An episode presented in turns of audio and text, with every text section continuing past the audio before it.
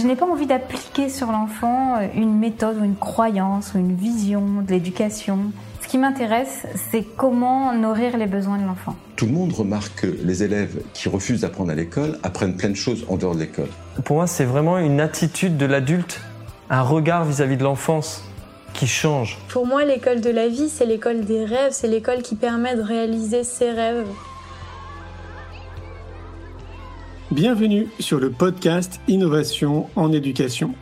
Je m'appelle Julien Perron, je suis à l'initiative du Festival pour l'école de la vie et du Congrès Innovation en éducation à Paris et à Montpellier. Voilà maintenant plus de 8 ans que je mets beaucoup d'énergie autour de l'éducation, convaincu que tout part de là.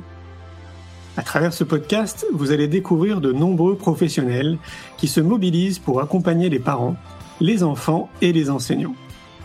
Je vous souhaite un merveilleux voyage sur la route de l'éducation positive. Aujourd'hui, j'ai le plaisir de recevoir Julie Debord, experte auprès des enfants et des adolescents au profil inexploré et inattendu. On parle de haut potentiel, de TDAH, d'autistes, d'hypersensibles, de dyslexiques. Julie a acquis 15 ans d'expérience entre le Canada, l'Australie et la France. Je vous souhaite une belle écoute. Et euh, j'ai vécu des transformations euh, exceptionnelles. Et c'est là où je me suis dit vraiment le cerveau euh, humain, déjà, il n'y a aucun cerveau qui se ressemble. Vraiment, ça j'ai vraiment appris ça. Et, et quand on a vraiment profondément cette capacité à connecter avec l'autre, tout est possible. Vraiment, tout est possible. Donc voilà, et je suis revenue en France il y a deux ans, deux ans et demi, à peu mhm. près. Euh, voilà, je me suis dit, je reviens en France, je retente ma chance, et, euh, et j'ai rencontré euh, au bout de six mois, donc Bruno Dolem, qui est euh, cofondateur. Alors lui, qui est créateur de l'école des intelligences multiples, donc du nom euh, EIM, M, ça dépend comment vous voulez le prononcer, mhm. euh, et qui a, comment, qui a vraiment, qui a l'initiative de cette pédagogie euh, M, en fait, et de la manière, de cette nouvelle présence au monde, je dirais, qui est vraiment très dans l'accueil de l'autre de manière inconditionnelle et sans préjuger de ce que la personne pourrait faire et de préjuger de ce que serait son destin, parce qu'en éducation, on entend beaucoup, beaucoup, beaucoup euh, les gens euh, dire ce que l'enfant va, va devenir en fait. Et euh, moi, j'aime bien un peu aller défier les, pronostics et les, et on va dire les, ouais, les destins qui seraient déjà finis alors que l'enfant a que 6 ans et que tout n'a pas été accompli en fait. Tu peux nous donner un exemple pour imager quand tu dis ça? Euh, par rapport à quoi? Parce que j'ai dit beaucoup de choses. Bah, bah, là, ce que tu viens de dire, en fait, euh, comme quoi nous, les adultes, on a déjà en fait une idée préconçue de ce que va devenir l'enfant. Est-ce que tu as un, exemple? Euh, ouais, moi j'ai commencé déjà à travailler en autisme en fait, et donc j'ai eu la chance de travailler avec des enfants de leur, ils avaient 18 mois, bon, 2 ans, 3 ans, des fois 6 ans. Et on mhm. entendait souvent, peut-être un peu moins maintenant, mais on l'entend encore beaucoup en France, qu'à partir de 6 ans, si un enfant ne parle pas, il parlera jamais. Euh, ce qui est complètement faux en fait. Euh, et du coup, euh, pourquoi je te dis ça? Parce que tu m'as. C'était quoi la question déjà? Oui, imaginer. oui, bah, donc c'était ça en fait, c'est que voilà, l'adulte va dire parce que dans la norme, la courbe du développement à tel âge, on devrait savoir lire. À tel âge, on ne devrait pas confondre les lettres. À tel âge, on ne devrait pas bouger sur une chaise. À tel âge, on ne devrait pas être comme ci et comme ça. Et c'est comme si on essaye de normaliser euh, l'humain qui est quand même euh, neurodivers par euh, voilà, il y a, on est presque 8 milliards d'habitants sur la planète et il y a 8 milliards de cerveaux différents en fait. Donc quand on arrive à avoir cette conscience de l'autre et que en fait c'est parce que moi je fonctionne comme ça que l'autre en face de moi fonctionne comme ça et c'est pas parce que l'autre l'autre en face de moi n'a pas encore développé le langage qu'il n'en sera jamais capable en fait ou parce qu'il n'est pas capable encore de résoudre telle équation mathématique au collège il bah, il n'en sera jamais capable en fait. Donc c'est dans cette oui, en fait, c'est notre fâcheuse tendance à mettre euh, tout le monde dans des cases et, euh, et si tu rentres pas dans la case, bon bah en fait t'es euh, es, quelqu'un d'atypique ou tu es quelqu'un de différent. Ouais. Et ouais, complètement. Et je pense que la nouvelle génération d'enfants qui arrive, elle est vraiment très intéressante parce qu'elle apprend pas du tout comme nous on apprenait déjà, enfin dans notre structure à nous. Enfin moi j'ai que 36 ans, je sais pas quel âge t'as Julien, mais bon voilà. 43. 43, donc voilà. Euh, et puis c'est surtout qu'on est dans une époque qui change, où ça va vite, euh, où ils n'utilisent pas les mêmes supports. Euh, donc c'est aussi respecter ça, en fait, respecter la manière de communiquer. Et aussi ce que j'ai remarqué pour donner notre image, c'est pas parce qu'on parle la même langue qu'on se comprend. Et ça, on voit beaucoup dans les classes. En fait, un élève qui va dire quelque chose, alors s'il a le droit de parler, parce que c'est pas le cas partout, euh, et l'adulte qui va lui rétorquer quelque chose, un élément de langage, alors que l'élève n'a absolument pas dit ça en fait. Ou il essaie d'avoir une aide ou d'avoir une autre explication parce que cette explication du professeur n'était pas pour lui assez imagée ou euh, euh, correspondait pas, voilà, à ce moment-là à son, son état de compréhension. Et tout de suite, on va fermer la porte en disant, bah non, il est comme ça. Tu vois, il n'y arrive pas ou tu vois. Oui, je vois, je vois très bien. Est-ce que c'est pas lié aussi à un manque d'écoute? Tu sais, je trouve que mm-hmm. euh, finalement, en fait, quand tu parles euh, dans la vie de tous les jours, donc encore plus peut-être en classe, j'ai l'impression qu'au final, on ne s'est pas écouté. Tu sais, euh, mm-hmm. peut-être que ça nous apprend, peut-être que ça s'apprend d'écouter, mais c'est peut-être lié aussi à ça, quoi. C'est-à-dire que comme ils sont dans leur dans leur vision des choses, bah du coup, ils n'écoutent pas réellement en fait ce que dit l'autre, quoi. Oui, complètement. Puis je pense qu'il y a aussi une position d'autorité. Euh, il y a une posture aussi euh, qui fait que euh, dans certains bah, dans certaines situations, on peut faire des choses, on peut pas faire des choses. Et puis des fois, l'adulte aussi se juge beaucoup. Je trouve que l'adulte c'est pas beaucoup bienveillant envers lui-même souvent. Donc, au lieu d'être bienveillant, d'accueillir aussi sa vulnérabilité. Ok, bah avec cet élève là, j'ai pas compris ce qu'il m'a dit, ou je m'y suis mal pris, ou peut-être que je peux lui demander comment il fonctionne, ou comment est-ce qu'on pourrait faire ensemble. Je trouve que l'adulte c'est vraiment bah voilà, il, pourrait être un peu plus, euh, disons, doux avec lui-même. Euh, voilà, moi je dis ça parce que je l'ai fait aussi euh, quand j'arrive pas dans certaines situations et je dis ok recule, tout va bien. puis de toute façon, si toi tu, peux aussi ne pas être une contribution pour la personne et dans ce cas-là, qui d'autre est possible si c'est pas toi? Donc c'est aussi avoir la capacité de se dire bah ok là, je vais demander de l'aide aussi, que ce soit à, à l'enfant qui est en face de moi ou à un collègue ou à vraiment être en dans les intelligences multiples, c'est aussi ça pour moi. C'est pas juste définir huit intelligences ou neuf intelligences multiples et puis dire euh, voilà rentrer encore les choses dans des cases parce que j'aime pas trop faire ça, même si euh, il faut euh, mettre des noms et établir des, concepts. Mais c'est peut-être aussi voilà se dire peut-être qu'il y a quelqu'un qui est plus voilà qui va m'aider là-dedans quoi. Donc je dirais que c'est ça aussi. Donc j'aime bien aussi avec les adultes leur démontrer qu'ils sont qu'ils ont qu'ils ont pas tort ou qu'ils ont pas mal fait en fait, mais à partir de là si on a vraiment envie de changer une situation, quoi d'autre est possible en fait pour sortir de ce pattern, de ce mode de fonctionnement? Bah, c'est-à-dire pour euh, prendre un peu leur défense entre guillemets, euh, on, nous a pas, nous a pas appris en fait, tu vois, on nous a pas appris à prendre soin de nous, à nous écouter, à se faire confiance, euh, en gros à rentrer dans le domaine de la connaissance de soi. Donc, je pense que c'est pas forcément évident pour tout le monde à partir du moment où nous, nous a pas éduqués, on nous a pas accompagnés. Et là, je parle de manière sociétale, hein, je parle pas que de l'éducation nationale ou, des parents. c'est pas intégré dans notre société. Ça l'est un tout petit peu plus d'ailleurs. Tu me diras le contraire, mais j'ai l'impression au Canada, dans la partie mmh. francophone, Québec. Euh, on a un peu plus quand même dans cette dimension. Nous, en France, ça vient tout doucement. On, va vraiment dans cette direction, mais il y a encore beaucoup de temps. Quoi. Je pense qu'il faudrait qu'on en reparle d'ici une quinzaine d'années quand même pour voir les, évolutions. Quoi. Ouais, ça, au Québec, je dirais, même au Canada de manière générale, ils sont dans une communication qui est beaucoup. Alors, je parle pas des politiques et, des débats qu'on peut voir à la télé parce que c'est pas dans. Voilà, ça reste. Mais je pense qu'on est beaucoup. On essaye. Ils font de leur mieux pour être dans une communication qui est non violente, en fait. Euh, vraiment pour dire, OK, là, si je suis en train de blâmer quelqu'un, en train d'accuser quelqu'un, euh, peut-être que je peux me dire, euh, OK, qu'est-ce que ça provoque en moi? Quel est le besoin que j'exprime pas? Et, et, du coup, voilà, quoi d'autre Il y a vraiment ce, tout est possible et quoi d'autre est possible, en fait, là-bas. On va vraiment s'interroger et sans trop se prendre la tête, parce que j'ai l'impression que des fois en France, on est beaucoup dans la théorie, dans la réflexion, dans les réunions qui durent longtemps. C'est vrai. Et euh, on est là, bon, peut-être qu'en une minute, on peut juste euh, même ne rien dire, des fois ne rien dire et juste reculer, s'asseoir et respirer. Il y a peut-être pas forcément beaucoup de choses à faire en fait des fois dans certaines situations. Oui, c'est vrai, ça c'est le côté peut-être un peu plus efficace euh, dans l'action qu'on peut retrouver dans les pays anglo-saxons et, euh, et c'est vrai que bon bah dans la partie francophone euh, du Canada ils sont quelque part aussi un petit peu pas inspirés mais euh, mm, des États-Unis quoi. Il y a quelque chose quand même qui transpire un peu aussi. Enfin il y a une petite connexion même s'ils veulent pas l'avouer. Il y a quand même quelque chose qui qui, qui, vient aussi des États-Unis. Là, pour le coup, ils sont vraiment dans l'action dans ces pays-là. Et puis au Québec, vu qu'ils ont dû apprendre à jongler entre le côté francophone et anglophone, on le voit vraiment qu'il y a vraiment, on essaye de trouver un, même si c'est pas parfait partout hein, euh, dans le Québec, mais ils essaient de trouver quand même quelque chose qui font que ça fonctionne pour tout le monde en fait. Mm-hmm. Donc c'est vraiment, euh, j'ai vécu du coup presque dix ans au Canada, et très fortement du côté du Québec, et ça, ça a été une, une infusion de même d'humilité, de remise en question, euh, voilà, mais aussi d'acceptation de soi que bah, parfois on est dans l'autre en face ne va pas entendre notre vérité, mais ça veut pas dire que moi je dois effacer la mienne. Évidemment. Mais ils sont pas forcément dans un combat j'ai raison en fait qu'on peut retrouver euh, beaucoup ici. oui, oui c'est bah ouais, des cultures différentes avec euh, leur côté positif et, leur côté négatif, effectivement. Euh, Est-ce que tu peux nous expliquer un peu davantage ce qui se passe chez M? Alors, chez M, de manière très pragmatique, on apprend au mode, en mode projet. Donc, on va vraiment être dans une pédagogie d'expérimentation, d'exploration et du faire, parce que par le faire, on va on va permettre à, de mieux comprendre les concepts théoriques euh, qu'on peut apprendre, euh, par exemple, dans une équation mathématique, euh, dans un texte, je sais pas, philosophique, mettre en scène quelque chose, le vivre par le corps, par l'émotion. des fois, c'est plus simple que d'apprendre un texte par cœur et sans savoir mmh. pourquoi en fait on fait les choses.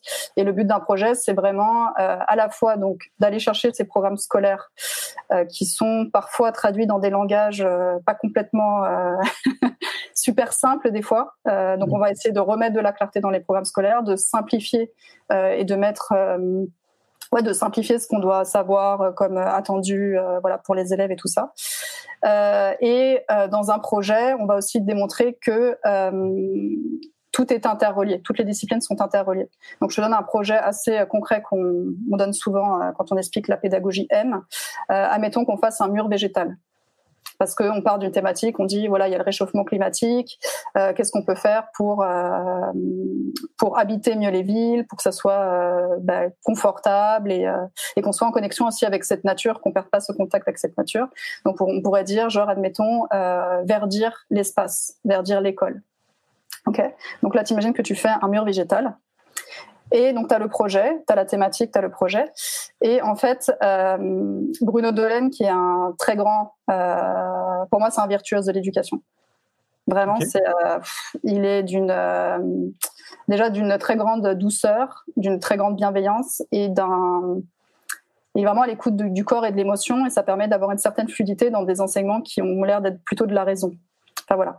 Euh, et donc du coup, il a créé, il a, il a repensé les espaces chez M et euh, du coup, on travaille en open space, open space dans ce qu'il a appelé le lab éducatif. Euh, et dans le lab éducatif, on a quatre ateliers qui redéfinissent euh, un peu aussi les enjeux de notre société. et à la fois, on peut mettre les programmes scolaires à l'intérieur. Donc, on a le premier atelier qui s'appelle l'atelier intelligence artificielle et digitale. On trouvera des noms avec les jeunes pour que ça soit plus peut-être familier. Oui. Je donne les trucs peut-être un peu plus en mode scolaire. on aura l'atelier sciences du vivant donc euh, tout ce qui va être euh, un peu ces intelligences naturalistes, écologiques qu'on retrouve dans les intelligences multiples. Euh, les sciences de l'ingénieur, donc il va être plus une sorte de recyclerie. là, on va pouvoir couper du bois, faire des cadres voilà créer voilà réparer des choses donc ça c'est le troisième atelier et le quatrième atelier c'est art et humanité donc il va être une sorte de laboratoire exploratoire laboratoire exploratoire en français exploratoire, laboratoire exploratif exploratif contemplatif même j'aurais dire parce qu'il y a des humanités dedans euh, où ça pourrait être des mini expositions euh, en fonction d'un philosophe voilà. Et le but de l'espace c'est de vraiment en fonction d'un projet qui durera à peu près euh, je sais plus ce que Bruno a dit mais presque un trimestre en fait ça, ça va dépendre qu'en fait on puisse bouger les décors dans l'école. Et ah qu'on puisse habiter l'école euh, parce que souvent quand tu vas à l'école, tu euh, t'as pas le droit de mettre un poster, t'as pas le droit de, enfin c'est assez figé dans des trucs, euh, voilà. Et donc du coup, mettons que dans ce lab éducatif, tu co-construises avec tes camarades. Donc là, je vais prendre l'exemple que tu as un élève et ton, et ton enseignant, que tu co-construises un mur végétal. Donc dans le mur végétal, tu vas pouvoir faire de l'intelligence artificielle. Admettons que tu fasses un, il faut que je trouve les mots en français, mais les, les tuyaux d'arrosage là pour arroser les Donc là, tu vas faire de l'intelligence artificielle. Dedans, tu peux faire des mathématiques, il y a de l'équation, il y a de l'algorithmique. Il y a du digital aussi parce qu'on peut euh, imaginer qu'on le télécommande à distance ou qu'on imagine euh, voilà un système. Euh, dedans, tu vas faire, tu peux faire des arts et d'humanité. Tu peux te dire, bah ok, dans l'art, je vais faire un, mur qui est luminescent avec des plantes qui s'allument la nuit. Il y a beaucoup d'exploration avec les plantes qui s'allument la nuit. et puis tu peux pouvoir étudier, je sais pas, un philosophe, admettons Jean-Jacques Rousseau, sur la nature. Et avoir et faire un parcours itinéraire avec la nature, les mots, les sons, euh, voilà. Et euh, bah, ce mur végétal, il va bien falloir l'accrocher, donc passer par la recyclerie, couper, euh, faire de la géométrie, euh, voilà, donc mettre aussi des mathématiques dedans. Et le côté naturaliste, bah du coup, tu peux reprendre ça, tous les programmes, le programme du collège ou du lycée ou de, de l'habitat en fait. Donc voilà, donc le projet, c'est vraiment d'aller chercher ces programmes scolaires et de les rendre vivants en fait, euh, et de leur donner du sens pour que on soit dans un apprentissage qui soit pas que du bachotage, donc répéter, répéter, répéter, répéter, répéter pour apprendre, mais vraiment qu'on aille mettre du sens dedans. Et euh, donc nous on a déjà fait des petites explorations mini projets chez M, et en fait le truc c'est que tu gagnes un temps fou sur les apprentissages. Tu, tu, prends, tu, euh, tu gagnes un temps fou dans le sens où tu vas avoir plus de temps pour apprendre à te connaître. Euh, aller faire plus d'expositions, euh, être dans ta bulle parce que tu as besoin des fois de processer euh, et d'apprendre aussi voilà par le podcast, la vidéo, les choses. Et, et, voilà. Et donc du coup, on est en train de regarder comment, par le mouvement, par le faire, on peut gagner du temps pour mettre plus d'être à l'école, plus d'émotion, plus de corps, parce que le corps est assez absent à l'école et on, on va pas vraiment aller chercher surtout quand, surtout quand on arrive dans le, tout ce qu'il faut, euh, le brevet, le baccalauréat. Là, tout de suite, ça devient très sérieux. et c'est comme si on oublie un peu de s'amuser, on oublie un peu de euh, d'imaginer aussi. Parce que je te parle d'un mur végétal, un truc très pragmatique. Mais euh, avant un projet, chez M, il y aura toujours un brainstorming avec les élèves. Pour voir, OK, il y a, ce il y a cette thématique, qu'est-ce qu'on pourrait imaginer comme projet et qu'est-ce qui est réalisable et qu'est-ce qui est pour le moment pas réalisable aussi dans la classe. Quoi ok. Euh, Parce que là, tu disais, donc ça va ouvrir au mois de septembre. Mhm. Donc euh, moi, dans ma tête, ça, ça résonne encore comme un stade de projet. Donc vous n'êtes pas encore dans le coup pour dans l'expérience? Ouais, mais l'expérience, on l'a déjà vécu. Euh, moi, j'ai déjà vécu avec des élèves en mode projet Bruno aussi. En fait, il a 25 ans de direction d'établissement. ok, c'est ce qu'il faisait lui déjà avant, avant en fait de. Bah, en fait, il a essayé de mettre en place ça dans le privé sous contrat où il a, il a, il a dirigé des établissements, il a été enseignant là-bas, mais sauf qu'il y a, il y a beaucoup de résistance. Et puis, du coup, nous, on ouvre une pédagogie où on, croit vraiment que la, la, classe, elle doit être à vraiment 15 élèves. On doit retourner dans le petit groupe et on doit développer des petites structures, en fait, quitte à les multiplier pour retrouver euh, l'accompagnement à la singularité. Les élèves le demandent beaucoup. Hein. Moi, je vais t'accompagner bah à la singularité, je vais t'accompagner, je veux avoir du temps pour moi. Euh, j'étouffe à l'école, euh, j'ai pas de temps pour moi entre euh, l'activité sportive, machin et tout ça. J'ai pas de temps pour moi et il y a comme une sorte de cocotte minute qui est en train de de pas mal exploser quand même. et ça sera accessible financièrement à toutes les couches sociales? Alors, pour commencer, non, parce qu'on a un établissement privé hors contrat. Donc, on n'a aucune subvention de l'État, mais l'un des grands, l'un des grands combats de Bruno, c'est de, de travailler l'accès de l'accès. Euh, donc déjà, dans l'école, on va pas fonctionner comme une école typique et pas avec les mêmes postes euh, que les que les autres écoles. Et euh, il est en train de chercher un moyen de réduire, sans forcément qu'on passe par du don, la contribution parce que du coup c'est la famille qui paye dans un premier temps et comment est-ce qu'ensemble collectivement on peut euh, à travers des entreprises euh, à travers même des projets qu'on pourrait faire pourrait on pourrait organiser des expositions. Il y a parce qu'on a vraiment des talents qui arrivent chez M qui sont extraordinaires hein, qui, ah, sont il faut écouter et comment si on peut à travers un projet bah, monétiser et redistribuer de manière circulaire bah, au sein de l'école pour que cette école, euh, un jour, donc ça c'est l'objectif affiché, ce que Bruno appelle la troisième révolution, que l'école puisse être accessible à 80 euros par mois. 80 euros par mois, ah oui, effectivement. alors attention, ça ne veut pas dire que l'école vaudra 80 euros, parce qu'il faut savoir que l'école n'est absolument pas gratuite. Ah oui. Elle est, elle est, même dans le public, elle n'est pas gratuite. Tu payes de tes impôts l'école en fait. Bien sûr. Mais par contre, comment euh, par la contribution des uns et des autres, on arrive à baisser les frais de scolarité euh, pour que mmh. l'éducation, qui est normalement comme l'air qu'on respire, puisse être accessible euh, à tous en fait. Ah oui, moi j'y crois profondément. Est-ce que vous avez pensé à mettre aussi un centre de formation? Oui, alors oui. Alors du coup, euh, on peut parler du reste? Ben, On peut parler de tout. Hein. du coup, on a la bulle M-School, donc qui va comprendre pour le moment le collège, lycée et le soutien scolaire. Ah, parce que donc chez M, on a, euh, dans le collège-lycée, on a, on a cours le lundi, mardi, jeudi, vendredi. Parce qu'en fait, on ne veut pas faire que de l'école. On veut laisser de la place pour d'autres choses. Donc, on va faire du soutien scolaire, du coaching scolaire, de l'accompagnement, en fait, à la, aux singularités. Euh, euh, et puis même comment on apprend. Moi, moi, j'adore quand je rencontre quelqu'un. Je suis passionnée par savoir comment il apprend.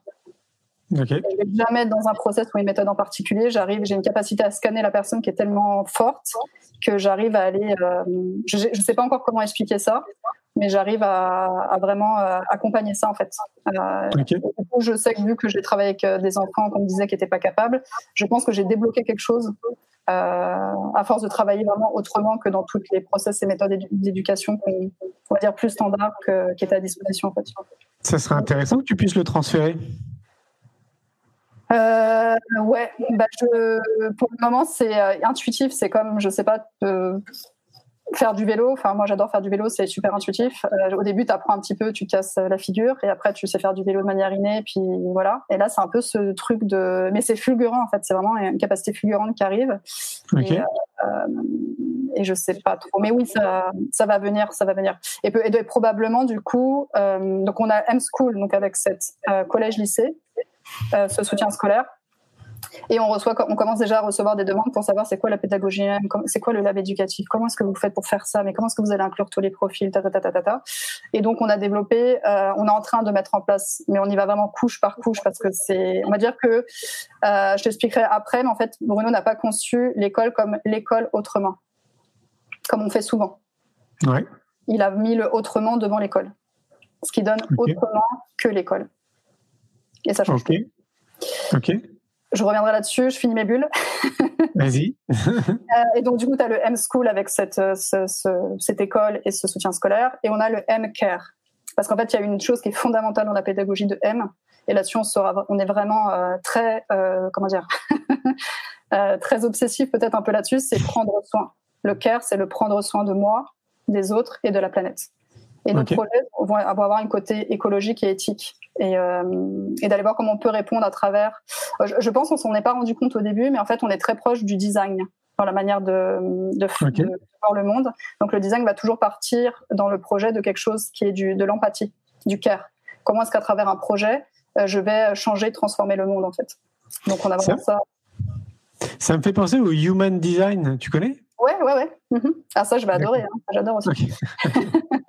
Euh, ouais, donc euh, donc il y a le MCARE. Donc le MCARE, ça va vraiment être aussi mettre en place des formations euh, pour bon déjà expliquer un peu comment nous on fonctionne, mais comment on a aussi toutes ces capacités de prendre soin de l'eau, de, voilà, et qu'à travers ces capacités qui sont pas encore reconnues, parce qu'on va dire que la capacité empathique, la capacité d'être en compassion, la capacité d'être, euh, c'est limite de la fusion avec l'autre. Hein. Euh, Ouais. C'est pas des capacités qui sont du tout reconnues par l'école en fait. Donc aussi comment à travers M, à travers ces intelligences multiples, donc ces huit intelligences multiples, enfin voire neuf parce que l'intelligence spirituelle, mais euh, multiples, tu peux pas dire que dans le multiple il y a que neuf. Il y a bien, bien il y a bien d'au-delà de ce que Edward Garner a, a découvert oui. en fait.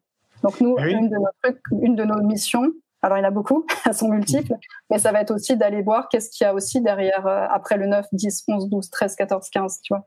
Bah multiple. Justement, nous, euh, on s'est amusé à répertorier euh, pour le prochain magazine Innovation et l'éducation. Je suis en train d'essayer de retrouver le, le doc. Ah oui, voilà. Euh, alors, il est où? Il est là. On s'est amusé à répertorier les, les intelligences. Je vais les dire assez rapidement. Tu me diras après si ça te parle. Euh, intelligence logico-mathématique, intelligence verbale linguistique, intelligence corporelle, intelligence kinesthésique, intelligence musicale rythmique, intelligence naturaliste écologiste, intelligence visuelle spatiale, intelligence interpersonnelle, intelligence intrapersonnelle, l'intelligence existentialiste, euh, l'intelligence financière, l'intelligence émotionnelle et l'intelligence collective. Mais il y en a peut-être d'autres. Hein. Ouais. mhm. Ouais, et puis à l'intérieur de ces intelligences-là, il y a des petits, il y a des, Ouais. des micros en fait aussi. Ouais, voilà, c'est ça. Ouais. Ouais, ouais. Mais c'est passionnant parce que c'est du multiple en fait, donc tu vas pouvoir démultiplier les choses. euh. Mais oui, c'est ça, ouais. Et en fait, c'est vrai que moi, je te rejoins dans notre société parce que pour moi, le euh, c'est pas qu'une question de l'éducation nationale ou des parents, hein, parce que on remet sur l'éducation nationale et sur les parents, bah, en gros, l'éducation de nos enfants et l'instruction de nos enfants. Mais pour moi, c'est sociétal. C'est pas Mhm. c'est pas que ces deux organismes entre guillemets.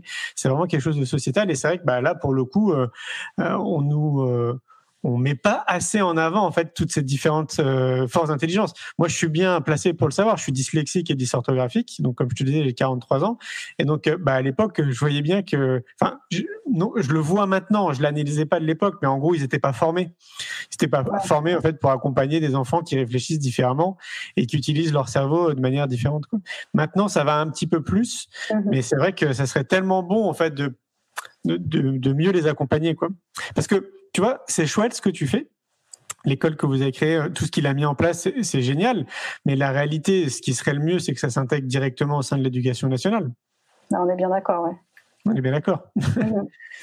Même si ça commence par du sous-contrat, en fait. Tu vois, et pas du hors. Ouais, ça complètement.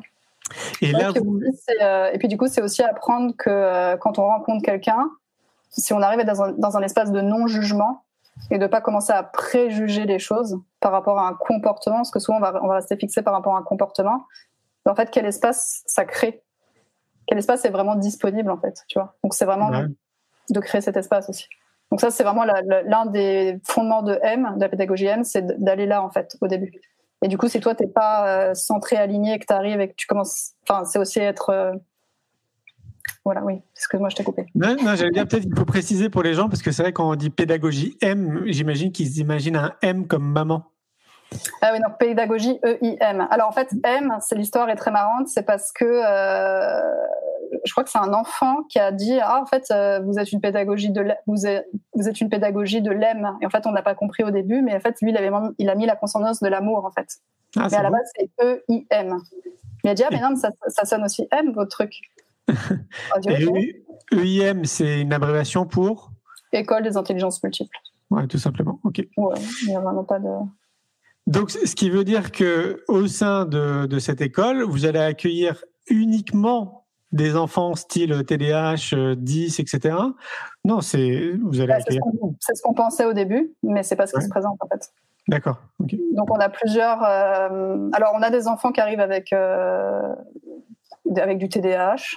Euh, mais qui pour moi sont des enfants multitâches et qui, sont dans des, dans des, intelligences très kinesthésiques et corporelles, comme tu les as cités, et donc qui ne sont pas du tout autorisés à l'école de manière générale. Hein. Euh, donc c'est aussi d'aller voir si on, on aménage vraiment, enfin si on, on permet ces intelligences-là, qu'est-ce que ça crée dans ce TDAH finalement parce que du coup, on va aussi mettre en place des, un conseil scientifique pour regarder qu'est-ce qu'on produit chez. On est vraiment dans une, euh, le fait de mesurer aussi ce qu'on fait. Euh, mais en fait, ce qui se produit souvent, euh, alors on a, de, on a des enfants qui refusent d'aller à l'école parce qu'ils ils, ils disent moi je comprends rien, je, je on, me, on, me, fait apprendre des choses, mais je vois qu'on va dans le mur en fait. Donc je vois pas pourquoi j'irai à l'école, je vois pas pourquoi j'apprendrais ça. En fait, moi ça me voilà. Donc ils sont déjà dans une dans un voilà puis les parents sont essayent tu sais un peu de, de voilà et en même temps, ils sont, voilà, ils sont aussi conscients que les enfants sont là aussi pour nous apporter une certaine conscience, en fait. Et euh, sont dans la résilience avec leurs enfants et tout ça. Euh, mais en, gros, je pourrais te faire plusieurs profils, hein, mais ce qui revient le plus, vraiment, c'est euh, les enfants qui sont empathes, sensibles et hypersensibles. Ça se retrouve chez tous les, les, les quelques préinscrits qui sont déjà inscrits, qui sont, qui sont, qui sont en train d'arriver chez eux, en fait. Il y a vraiment cette, euh, cette ça en fait ils disent qu'est-ce qu'on fait quand on est comme ça en fait? Qu'est-ce qu'on moi l'école ça me correspond pas en fait moi j'ai envie de développer mes capacités euh, empathiques euh, un, trait personnel en fait j'ai envie de développer ces capacités c'est ma force en fait Ouais, alors sachant que pour beaucoup de TDAH, hypersensibles, 10, etc., il y, a, un fort côté déjà aussi sensible et hypersensible. Mm-hmm. Donc c'est peut-être pas que des hypersensibles, c'est ça que je vous entends quoi. Ouais, ouais. Ouais, c'est ça. ça se retrouve dans tous les profils. Euh, ils le nomment, hein, ils le nomment eux-mêmes. Parce qu'en fait, du coup, dans le dossier de, préinscription de M, euh, donc on a euh, un peu ce que tu retrouves dans un dossier de préinscription dans une école, mais ce qu'on a mis beaucoup en avant, c'est euh, on veut connaître les passions de l'enfant, on veut connaître les compétences qu'il a déjà, euh, et on lui demande de nous produire quelque chose. Donc que ce soit un dessin, une chanson. Euh, là, on a eu un podcast d'un jeune qui est arrivé et qui nous a fait un podcast sur le droit des femmes. Donc euh, l'enfant a un nom masculin et en fait il a transformé son nom masculin en nom féminin. Il a mis de la musique, il a, fait un truc hyper pro. Même un prof, enfin un prof n'aurait jamais produit ça en fait, sans vouloir, euh, voilà. mais du coup c'était pas ce type de créativité qui est encouragé à l'école et c'est magique. Et en fait on se dit on va faire peut-être des séries, euh, on va copartager les ressources. plutôt qu'à chaque fois chaque élève soit dans sa fiche et partage pas ses cours. donc donc on demande ça parce qu'on a aussi envie de dans les projets On se dit s'il y a certaines sensibilités, certaines intelligences multiples qui sont déjà activées, on va s'en emparer en fait pour que l'élève vienne vraiment avec plaisir à l'école et, et puisse, puisse faire justement parce qu'on gagne du temps à travailler ensemble, en collaborant, à s'entraider les uns les autres. On gagne du temps en fait sur nos apprentissages. Et puis pourquoi pas? Parce que alors du coup, le lab éducatif est conçu comme est conçu comme un M maker. Donc c'est vraiment le, là où on va faire du projet. Ça peut être du prototypage avec de la machine 3D, ça peut être de la couture. donc ils puissent aussi, parce qu'ils arrivent aussi, les, élèves arrivent aussi avec des petits projets qu'ils ont sur le côté. On sent qu'ils ont, ils ont des petites idées derrière la tête. Et pourquoi pas, s'ils ont du temps, euh, bah, qu'ils puissent développer, euh, je sais pas, une petite marque de vêtements, euh, un algorithme d'intelligence artificielle avec des logos qui sont en train de créer. Enfin, il y en a qui sont déjà partis dans des trucs. Et pourquoi pas bah, les aider dans cette orientation scolaire à travers leurs propres projets, à se trouver et à expérimenter différentes choses en fait. Bah là, on est typiquement dans l'entrepreneuriat. Ouais, bah on s'en est pas rendu compte tout de suite. Ah d'accord. arrive vraiment. Euh, j'ai une, enfin, j'ai une jeune qui arrive et elle a, bah, elle a déjà pratique, elle, a, elle a déjà une sensibilité, elle sait coudre, elle sait déjà dessiner, elle a déjà fait des, ses propres t-shirts. Et pourquoi pas créer une mini boutique chez M avec, euh, tu vois, avec la collection. on, on, ferait des petites collections et puis ça, une partie de ce qu'elle euh, de ce qu'elle a dans sa création, une partie lui est reversée dans sa scolarité. tu vois, de manière très simple et sans se compliquer la tête, en fait. Et puis, si elle a envie de reverser à l'école pour d'autres scolarités parce qu'elle a envie, ben, elle, on ne sait jamais d'un succès hein, qui arriverait, euh, qui pointerait le bout de son Bien sûr, ben, c'est clair. Clair. Donc, euh, ce qui veut dire qu'en moyenne, ils ont quel âge les enfants qui, euh, qui viennent ou qui Donc là, on ouvre. Alors, on avait prévu d'ouvrir que de la cinquième à la terminale. Enfin, je dis que, mais c'est déjà pas mal. Euh, mais là, on a peut-être des demandes en sixième déjà. Donc, on est en train de voir parce que la sixième est une classe spécifique euh, avec, euh, voilà, c'est pas encore le cycle 4. Donc, on va voir ce qu'on fait de ça. Mais majoritairement, c'est ouvert à la cinquième, donc 12 ans. Ok. arrive 12 ans. Mais là, ce qu'on a, la demande qu'on a pour le moment, c'est pas mal du lycée. D'accord. Parce que ce qui se passe souvent, c'est qu'on a des enfants parce qu'ils n'ont pas les, les intelligences. Euh, il faut savoir que l'école favorise deux intelligences. Euh, mhm. donc la logico-mathématique et la linguistico-verbale, je crois ça comment dire en français. Ouais. Euh, et du coup, eux, ils les ont pas forcément. Donc, on va les orienter en professionnel ou en technologique. D'accord. Et eux, ils sont pas d'accord. Et ils se disent, moi, je veux pas aller là. Donc, c'est ces enfants aussi qui se disent, moi, je, je, veux essayer de tout, en fait. Et je pense que la force du lab éducatif, euh, c'est qu'en fait, on ne sépare pas. Tu peux faire autant du professionnel, du, du technologique que du général, en fait. Donc ça, ça leur plaît de venir dans un univers où ils peuvent toucher à tout en fait finalement sans être mis. Alors oui, quand ils s'inscrivent, on a les options, donc ils, savent le parcours euh, qu'ils vont faire, euh, mais par contre ils peuvent naviguer dans le lab. Euh. Ça, veut dire que vous pouvez accueillir combien d'élèves en tout et pour tout? Alors pour le moment, on ouvre qu'à 30 élèves. 30 élèves, donc tu veux dire 30 élèves pour tout l'établissement? Pour tout l'établissement. D'accord, ok. 30 élèves pour tester, c'est ça? On aura peut-être 45, je pense. Mais en tout cas, pour 30, oui, pour tester, pour y aller tranquillement, parce qu'on est une nouvelle. Euh, on est assez humble, hein, tu sais, on est en train de développer quelque chose qui n'existe pas. Oui, la méthode projet existe, oui, il y a des choses qui existent déjà dans le monde, mais la manière dont on va agglomérer les, choses n'existe pas. Et la, la force qu'on a, c'est que du coup, Bruno Dolem euh, donc, euh, connaît déjà toute la réforme du baccalauréat. Euh, tout ça, c'est facile pour lui parce que c'est son corps de métier. Donc, euh, je me suis quand même associée à des gens qui sont euh, pros aussi qui connaissent leur métier. Ouais, enfin, j'avais deux questions. Il y avait celle-là notamment. C'est l'équipe, l'équipe qui, euh, qui t'entoure. Vous êtes combien? Alors, on est trois cofondateurs. Mm Donc, à moi. Euh, donc, Bruno Dolem, qui, donc, lui, il a dirigé pendant 25 ans des établissements scolaires euh, majoritairement sous contrat. Donc des primaires, des collèges, des lycées. Il enseigne aussi donc le management, l'économie dans le supérieur. Et à la base, il est philosophe, professeur de, de lettres. Donc mhm. lui, il est vraiment en charge dans le. Bon, déjà de la pédagogie, on est tous les trois à, la pédagogie. Et on va ouvrir pour qu'aussi euh, les élèves puissent co-enseigner. Parce que j'ai par exemple certains profils d'enfants qui arrivent et qui parlent quatre langues. Je vois pas pourquoi ne pas les mettre à contribution euh, pour qu'ils puissent aussi enseigner avec un adulte. Donc, qui va avoir les attendus de fin de, de cycle, les trucs qu'il faut pour le baccalauréat, pour l'anglais, le truc, le machin. Donc, il faut quand même une certaine structure. Mais pourquoi pas les mettre, eux, à contribution et voir aussi comment reverser ça dans leur scolarité. Mm-hmm. Comment on peut. Euh, Tout à fait. Donc, tu donc, vous êtes trois et. Donc, il y a Sylvia Grolier que tu as vu tout à l'heure en, Oui. qui s'occupe de la lumière. qui s'occupe de la lumière et, de l'ordinateur. Mais non, au-delà de ça, elle est aussi en, pédagogie, puis voilà, elle a aussi un parcours, bon, économie et tout ça. Donc nous, on est à, la, on est à trois, on est trois, trois cofondateur. Euh, et là, on est en train de recruter quelqu'un qui, euh, qui, qui, a des talents scientifiques. On les appelle comme ça. OK. Mais qui serait vraiment dans l'exploration, dans le faire. Euh, et pas juste enseigner de manière linéaire les mathématiques. On cherche vraiment mmh. des gens qui sont dans le projet, en fait. Et du coup, là, on est en train de regarder aussi au niveau du design, parce qu'au niveau du design, ils travaillent déjà en mode projet. Euh, bon, il y a des mathématiques, il y a certains profils qui sont en train de ressortir en ce moment. Donc on est en train de recruter pour euh, parce qu'en fait nous chez M on fait les choses très tranquilles. Hein. On n'est pas dans un rush de on est là ok on va prendre telle personne parce que ça correspond. Euh, on essaye, on, fait des sortes d'entretiens de d'exploration pour voir si ça match au niveau des équipes aussi. Mais on est vraiment dans la mise la mise en situation. Ok vous avez pensé à vous rapprocher d'autres Je pense au Lab School et, euh, et à d'autres, euh, j'allais dire écoles alternatives. Je ne sais pas si c'est le bon terme, mais ça se rapproche un peu de ça.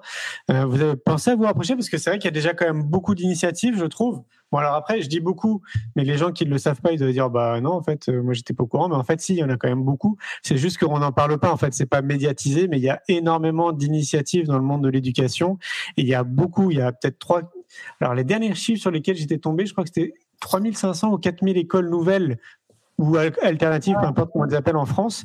Et ça se crée, mais encore. Donc, euh, les chiffres font que croître avec les années. Euh, est-ce que tu as pensé à te rapprocher de, certains ou euh, vous évoluez de votre côté? Bah, Nous, en fait, on aimerait, au-delà des écoles alternatives, travailler le maillage territorial. C'est-à-dire que quand on est en mode projet, par exemple, euh, parce qu'en fait, on devait ouvrir à Viroflay, puis on a eu un souci de local, et on a trouvé très rapidement un nouveau local à Saint-Germain-en-Laye, euh, avec un propriétaire qui, lui, dès qu'il a entendu mur, mur végétal, il a dit, mais vous pouvez le faire dans le, pour végétaliser le lieu, est-ce que vous pouvez faire? Donc lui, tout de suite, il est très pragmatique, très dans le faire. Euh, Voilà, donc on, va se rapprocher de ça, mais du coup, nous, faut quand même qu'on on se laisse ce temps de poser la structure de la pédagogie, de d'accueillir les élèves et tout ça. Euh, je sais qu'il y a le, on a l'école de design comme voisin euh, à Saint-Germain-en-Laye, euh, HEC aussi parce qu'il y a les écoles alternatives, mais il y a aussi le supérieur, hein, parce que voilà. Euh, il y, a il y a le lycée international de Saint-Germain-en-Laye donc qui est très dans les langues internationales euh, et tout ça. Euh, donc oui, à un moment donné, on a envie d'aller les rencontrer et puis même se présenter en fait sur le territoire euh, pour dire salut, on ouvre, vous êtes, on est là, voilà ce qu'on fait, est-ce que ça vous intéresserait de, bah collaborer avec nous, voilà. Donc après, il y a peut-être d'autres. Pour le moment, on vient juste d'arriver à Saint-Germain-en-Laye, donc on connaît pas forcément. tout le tout le territoire mais ouais à, à terme on aimerait peut-être même faire un je sais pas, regrouper des bases de données, on pourrait collaborer avec les cours. Enfin, il y a tellement de choses à copartager ensemble que. Mais oui, mais oui. Euh, plutôt que de refaire tout toujours tout seul, c'est ça qui, qui, est fatigant en fait, c'est de faire toujours, de refaire des choses qui sont déjà faites ailleurs et de les refaire. Oui. Ça l'intérêt en fait. Mais c'est ça, c'est dans ce sens-là que je te disais ça, ouais. Euh, enfin, je pense qu'on a tout intérêt en fait à s'unir, chacun, chacun et chacune de notre côté, mais encore plus dans ce que tu es en train de faire parce que bon, tu es la première à être au courant, ça demande beaucoup de temps et d'énergie. Mm-hmm. Et euh, et, voilà. Et donc, ouais, faut, faut être bien entouré, quoi. Et peut-être même le maire, hein, j'étais en train de me dire, peut-être que le maire de Saint-Germain aussi, euh, ça peut être intéressant on, a voir, hein. on a rencontré la première maire euh, qui est en charge. Donc, la priorité de Saint-Germain-Laye, c'est l'éducation. Super équipe, vraiment. Saint-Germain-Laye, c'est une ville extraordinaire. Euh, on a été hyper. Euh, quand on s'est retrouvé sans locaux, on s'est dit, on a un peu paniqué en disant, mais où est-ce qu'on va aller? Qu'est-ce qu'on va faire? On a eu un gros coup de, de chance. Enfin, je sais pas trop ce qui s'est passé.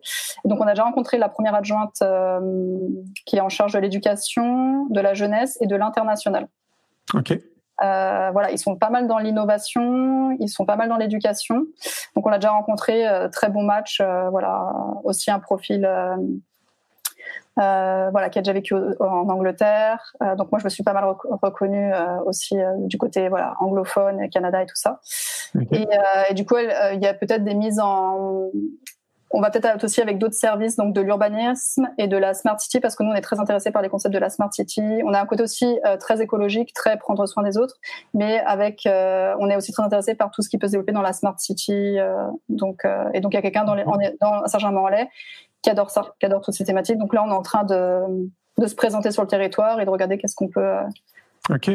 Puis les gens sont passionnés, quoi. C'est vraiment Saint-Germain-en-Laye. Ils sont, ils sont dans un secteur, c'est quand on a présenté le projet dans plusieurs mairies, c'est pas pour comparer, on n'a pas, il n'y avait pas ah cet engouement. éducatif. Non. Donc c'est aussi Ah. important d'être conscient sur le territoire sur lequel tu t'implantes, parce qu'on n'avait pas forcément euh, tout conscientisé. Nous, on arrive Ouais. avec tout content avec notre projet, euh, avec les locaux, puis on a appris aussi que. Je pense qu'il y a, s'il y a aussi beaucoup d'écoles qui ouvrent pas, c'est pas parce qu'il n'y a pas de merveilleux éducateurs, euh, enseignants en France.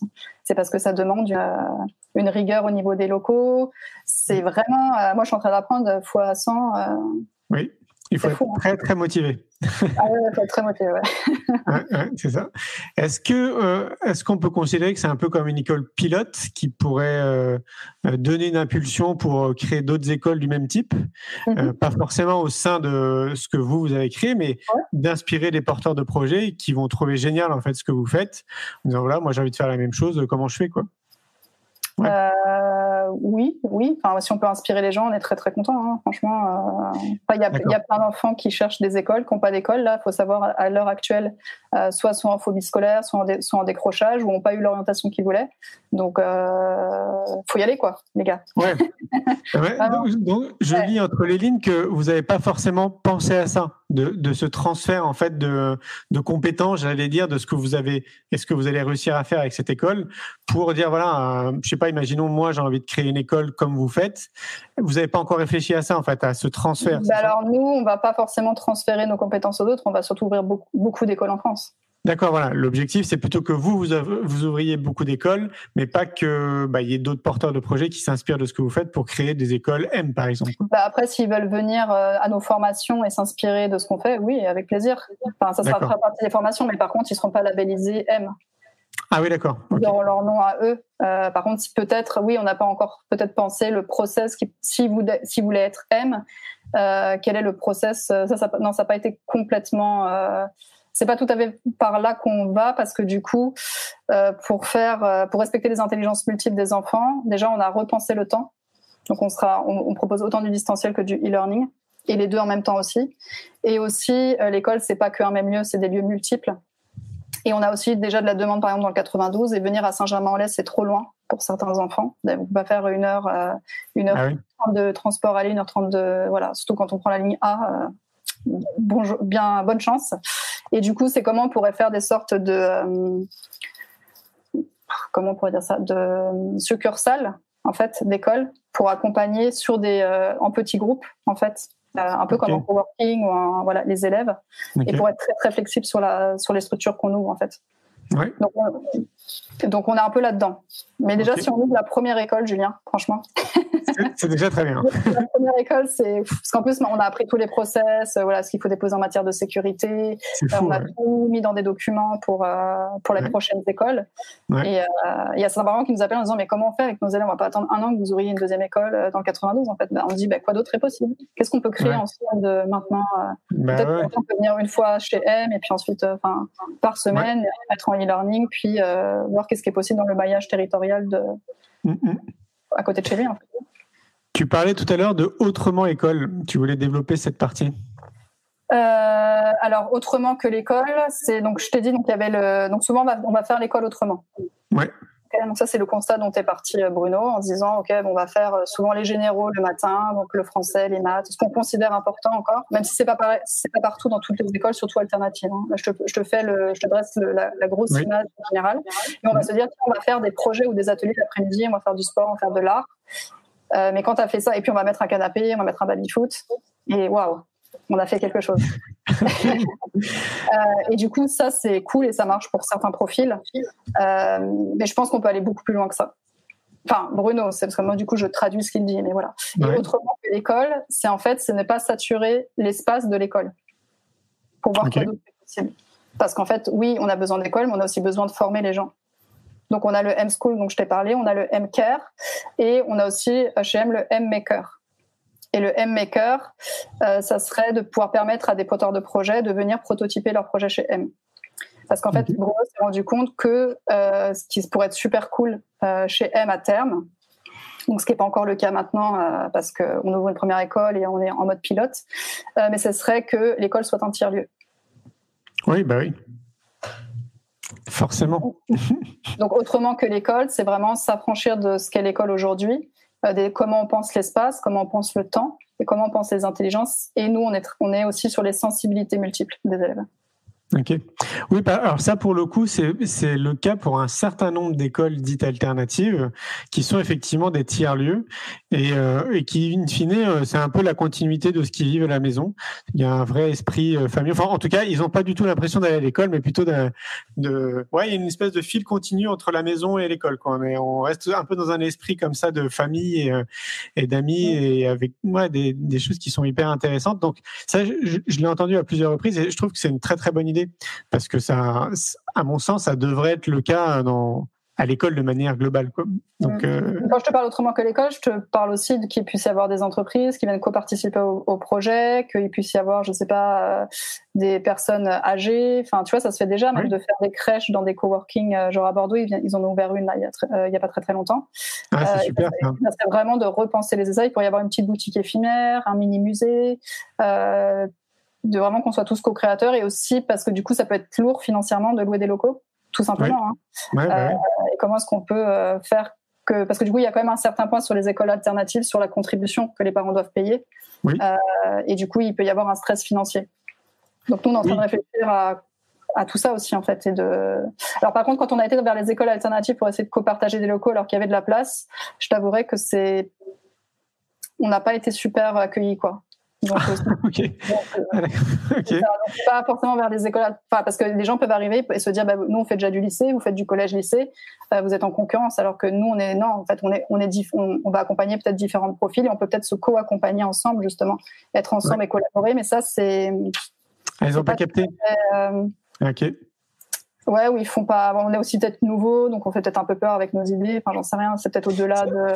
Ça, je trouve que c'est tellement français. Je pense que tu n'aurais pas eu le, les mêmes réflexions au Canada, par exemple. Ou, ouais, ouais, ouais. ouais on est d'accord. Hein ouais. Ah ouais. je crois que c'est dans notre culture française. Il y a une espèce de méfiance et une culture du non euh, qu'on ne trouve pas dans d'autres pays. Mais une fois de plus, on a tous nos avantages et nos inconvénients. Mais c'est vrai que dans ce sens-là, c'est vrai que c'est. Euh... Ouais, moi, je trouve qu'on est dans la culture du non. C'est ce que je dis très souvent. Ouais, complètement. Ouais. Et puis du c'est du conditionnel. Si on oui. donne, c'est parce qu'il va y avoir une transaction ou quelque chose. Et mmh. alors que du coup, on peut juste proposer quelque chose, mais pour expérimenter, ça peut durer une semaine. Hein. C'est pas, on peut faire des hackathons de une semaine avec une école et sans que ça soit un partenariat de cinq ans avec un truc hyper lourd, quoi. Enfin, je pense qu'il ah y a quelque chose de lourd qui est comme image qu'il y a derrière, alors que bah non, pas spécialement en fait. Puis c'est de l'exploration. Oui, ça. alors après, tout dépend aussi peut-être comment tu présentes le projet, parce que là, quand on t'écoute, on, on, voit quand même qu'il y a beaucoup de choses en fait que vous avez envie d'intégrer euh, au sein de l'école. Et c'est vrai que si tu euh, étales tout ce que tu viens de nous expliquer là en 52 minutes, euh, peut-être que dans la tête des gens, ils peuvent se dire waouh, en fait, mais ils vont nous phagocyter quoi. on s'arrête à l'école. On parle même pas de ah. soutien scolaire de manière générale. Parce qu'on a vu que ça, les gens sont, ils disent mais qu'est-ce qu'ils racontent avec leurs trucs L'école c'est compliqué, alors ils veulent partir dans des, dans des process qui sont, enfin, ils comprennent pas forcément, mais c'est parce que du coup dans M, on a vraiment une vision du monde on a vraiment une manière de faire les choses, une manière de ressentir les choses. Et un projet pour nous, c'est pas juste faire un mur végétal. C'est en fait, on va même l'emploi du temps est composé comme une un, une histoire. Le début de la semaine sera quelque chose et la fin de la semaine sera quelque chose. Et ce qui est important, euh, c'est aussi, euh, on aura un, une sorte de workbook ou project book, et dedans, ça sera aussi de pouvoir dire qu'est-ce qu'on ressent quand on fait ça ces processus okay. émotionnels aussi parce que le corps et l'émotion et pour le moment en tout cas je connais pas toutes les écoles en France donc je peux pas je peux pas parler pour toutes les écoles mais quand même est assez euh, absente et souvent quand on veut faire du du, du corps ben, on fait du yoga ou de la sophrologie sur le côté mais on n'inclut pas tout ensemble en fait c'est comme ouais. si on doit séparer les espaces on doit séparer les choses et en fait ben, on ressent ce qu'on ressent sur le moment en fait en soi donc ça, ce processus, ce qu'appelle Bruno, éprouver les choses, ressentir les choses, va faire partir euh, aussi du projet. Donc je pense qu'il innove pas mal aussi la méthode projet. Ok. On va un peu au-delà de peut-être ce qu'on peut trouver, euh, en tout cas dans les écoles. Dans les autres euh, secteurs, je peux pas parler, mais dans les écoles. Mais alors, du coup, là, jusqu'à présent, vous faites comment pour financer tout ça? Bah, Du coup, c'est le parent qui paye l'école qui paye sa C'est les parents, ok. Ouais. Il n'y a vraiment pas d'autres choses, je sais pas, des mécènes, des investisseurs privés, des business angels. Euh, pour le moment, en fait, c'est uniquement les parents, ok. Et du coup, on est sur du budget qui tourne autour de combien? Euh, Pour la région parisienne, ce ne sera pas forcément le cas pour les petites villes et les moyennes villes, mais on est sur 610 euros par mois. 610 euros par mois, ok. Pour un élève. Okay. S'il y a deux enfants, on, on, peut réduire le frais de scolarité pour le deuxième. Enfin, il y a quand même des choses qui sont mises en place parce qu'on peut, on, des fois on a deux, enfin, deux enfants qui peuvent arriver. Ouais. Euh, mais pour le moment, vu qu'on est en démarrage, et puis après, bon, des choses très simples hein, pour financer tout ce qu'on fait. On a fait une campagne Ulule en 2020. Euh, pour euh, donc euh, à la base c'était pour le lab éducatif mais finalement on l'a utilisé pour le site internet parce qu'on voulait vraiment faire un site internet qui sorte du lot okay. et bon, je pense qu'on a bien réussi notre notre manœuvre et qu'est-ce que je voulais dire d'autre? Et puis bah, Bruno a vendu sa maison ah, ok. c'est bête ce que je dis, mais c'est vraiment euh, voilà pour euh, voilà mettre en place une partie du lab éducatif, pour aussi toutes les cautions financières qui sont demandées dans une école. On se rend pas compte hein, quand on est une nouvelle entreprise qui démarre et qu'on doit donner des cautions financières pour le financer, surtout après la Covid. Les ouais. propriétaires sont très très très très très frileux. Donc là, on a eu énormément de chance de tomber sur quelqu'un qui est extraordinaire, vraiment un propriétaire qui est. On était là, waouh. Ouais, donc Bruno, il donne, de, il donne tout en fait. Hein. Il, est, euh, il est vraiment très investi dans, dans, le projet. Quoi. Bah, en fait, on donne tous tout. Hein. Okay. Moi, je, bah, je, travaille sans salaire sur M depuis deux ans et demi. Hein. Je n'ai pas ah, oui, voilà. okay. mes activités à côté, euh, mais euh, du coup, je n'ai pas. On me rémunère pas pour ce que je fais en fait. C'est vraiment. Euh... Mais je suis, je sais tellement que comment ça va bien marcher, on va dire, que ça va être super, que j'ai aucun doute sur sur les choses. Puis on y, on y va vraiment en disant on est en train de mettre quelque chose en place. Euh, on, on, assez, on est assez professionnel dans, dans, nos secteurs, donc on sait très bien ce qu'on fait. on sait qu'on fait pas n'importe quoi. Euh, et on est, on travaille en collaboration. Il y a beaucoup de bienveillance, beaucoup d'amour dans les équipes. Donc je vois pas comment ça pourrait ne pas fonctionner. Puis au vu des élèves, mmh. franchement. Euh, Enfin, vraiment, euh, on est vraiment chanceux, quoi. Donc, on se dit tout ça, finalement, ça, ça a vraiment quelque chose, quoi. Même le fait de te parler aujourd'hui, ah, ça aurait pu, ouais. Tu vois, Mais c'est évident. C'est mmh. évident. Moi, je suis convaincu, tu sais, de semer les graines. Donc déjà, de tout ce que vous êtes en train de faire de, bah, depuis que vous avez commencé, inévitablement, en fait, vous avez déjà semé les graines partout autour de vous, au sein de vous-même aussi. Enfin, donc de toute façon, oui. Et puis, tel que tu présentes le projet, moi, j'ai pas trop de doute sur le fait que ça va fonctionner. Quoi. Mmh. D'ailleurs, euh, bah, quand tu, tu, me feras signe hein, quand vous serez euh, quand, quand, vous serez installé, ce sera peut-être le moment en fonction d'une thématique dans le magazine Innovation et Éducation, ouais. peut-être pour en parler. Mmh, ouais, carrément. Avec plaisir. Bah, merci. Bah, avec joie. Euh, comment on fait pour te contacter? Parce que je vois qu'on arrive euh, bientôt euh, à notre petite heure. Pour les gens qui aimeraient rentrer en contact avec toi, ils font comment?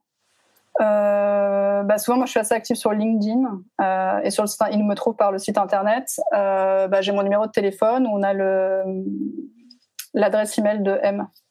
C'est quoi l'adresse email de M? Alors, hello contact, comme hello en anglais, contact. Ouais. Alors, attends, en français, arrobase, ouais, euh, m-du-6 lab.com. Ok, et pour aller sur le site, euh, sur le site c'est m-lab.com, j'imagine. Euh, oui, www.m-lab.com. Ouais. C'est peut-être plus simple. Et dedans, il y, a, il y, a, le numéro de téléphone où on peut nous contacter, plus euh, l'adresse euh, email. Ok. LinkedIn, on te cherche à Julie Debord, c'est ça? Julie Debord, ouais.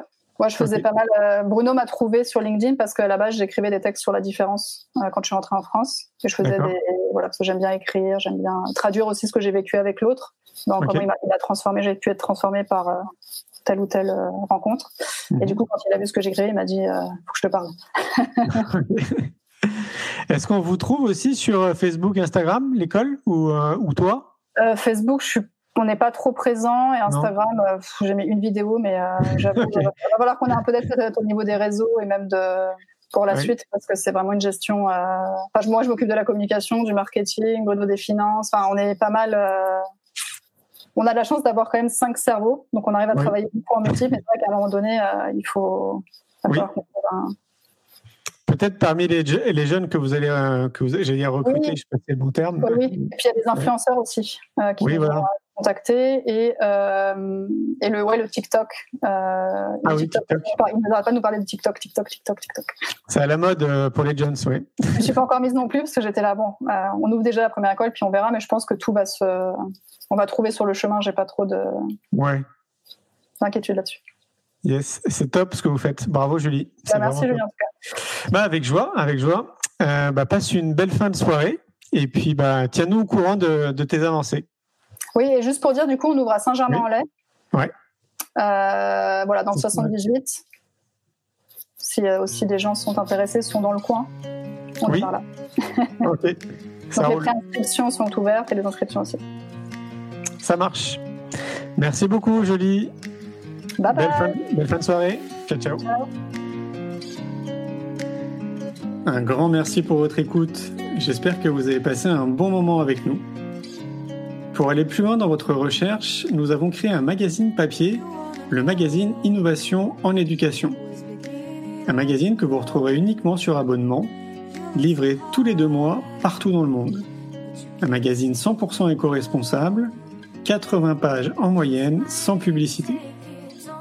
À travers le Festival pour l'école de la vie ou le Congrès Innovation en éducation, nous rencontrons des milliers de professionnels qui proposent des solutions pour les parents, les enfants et les enseignants.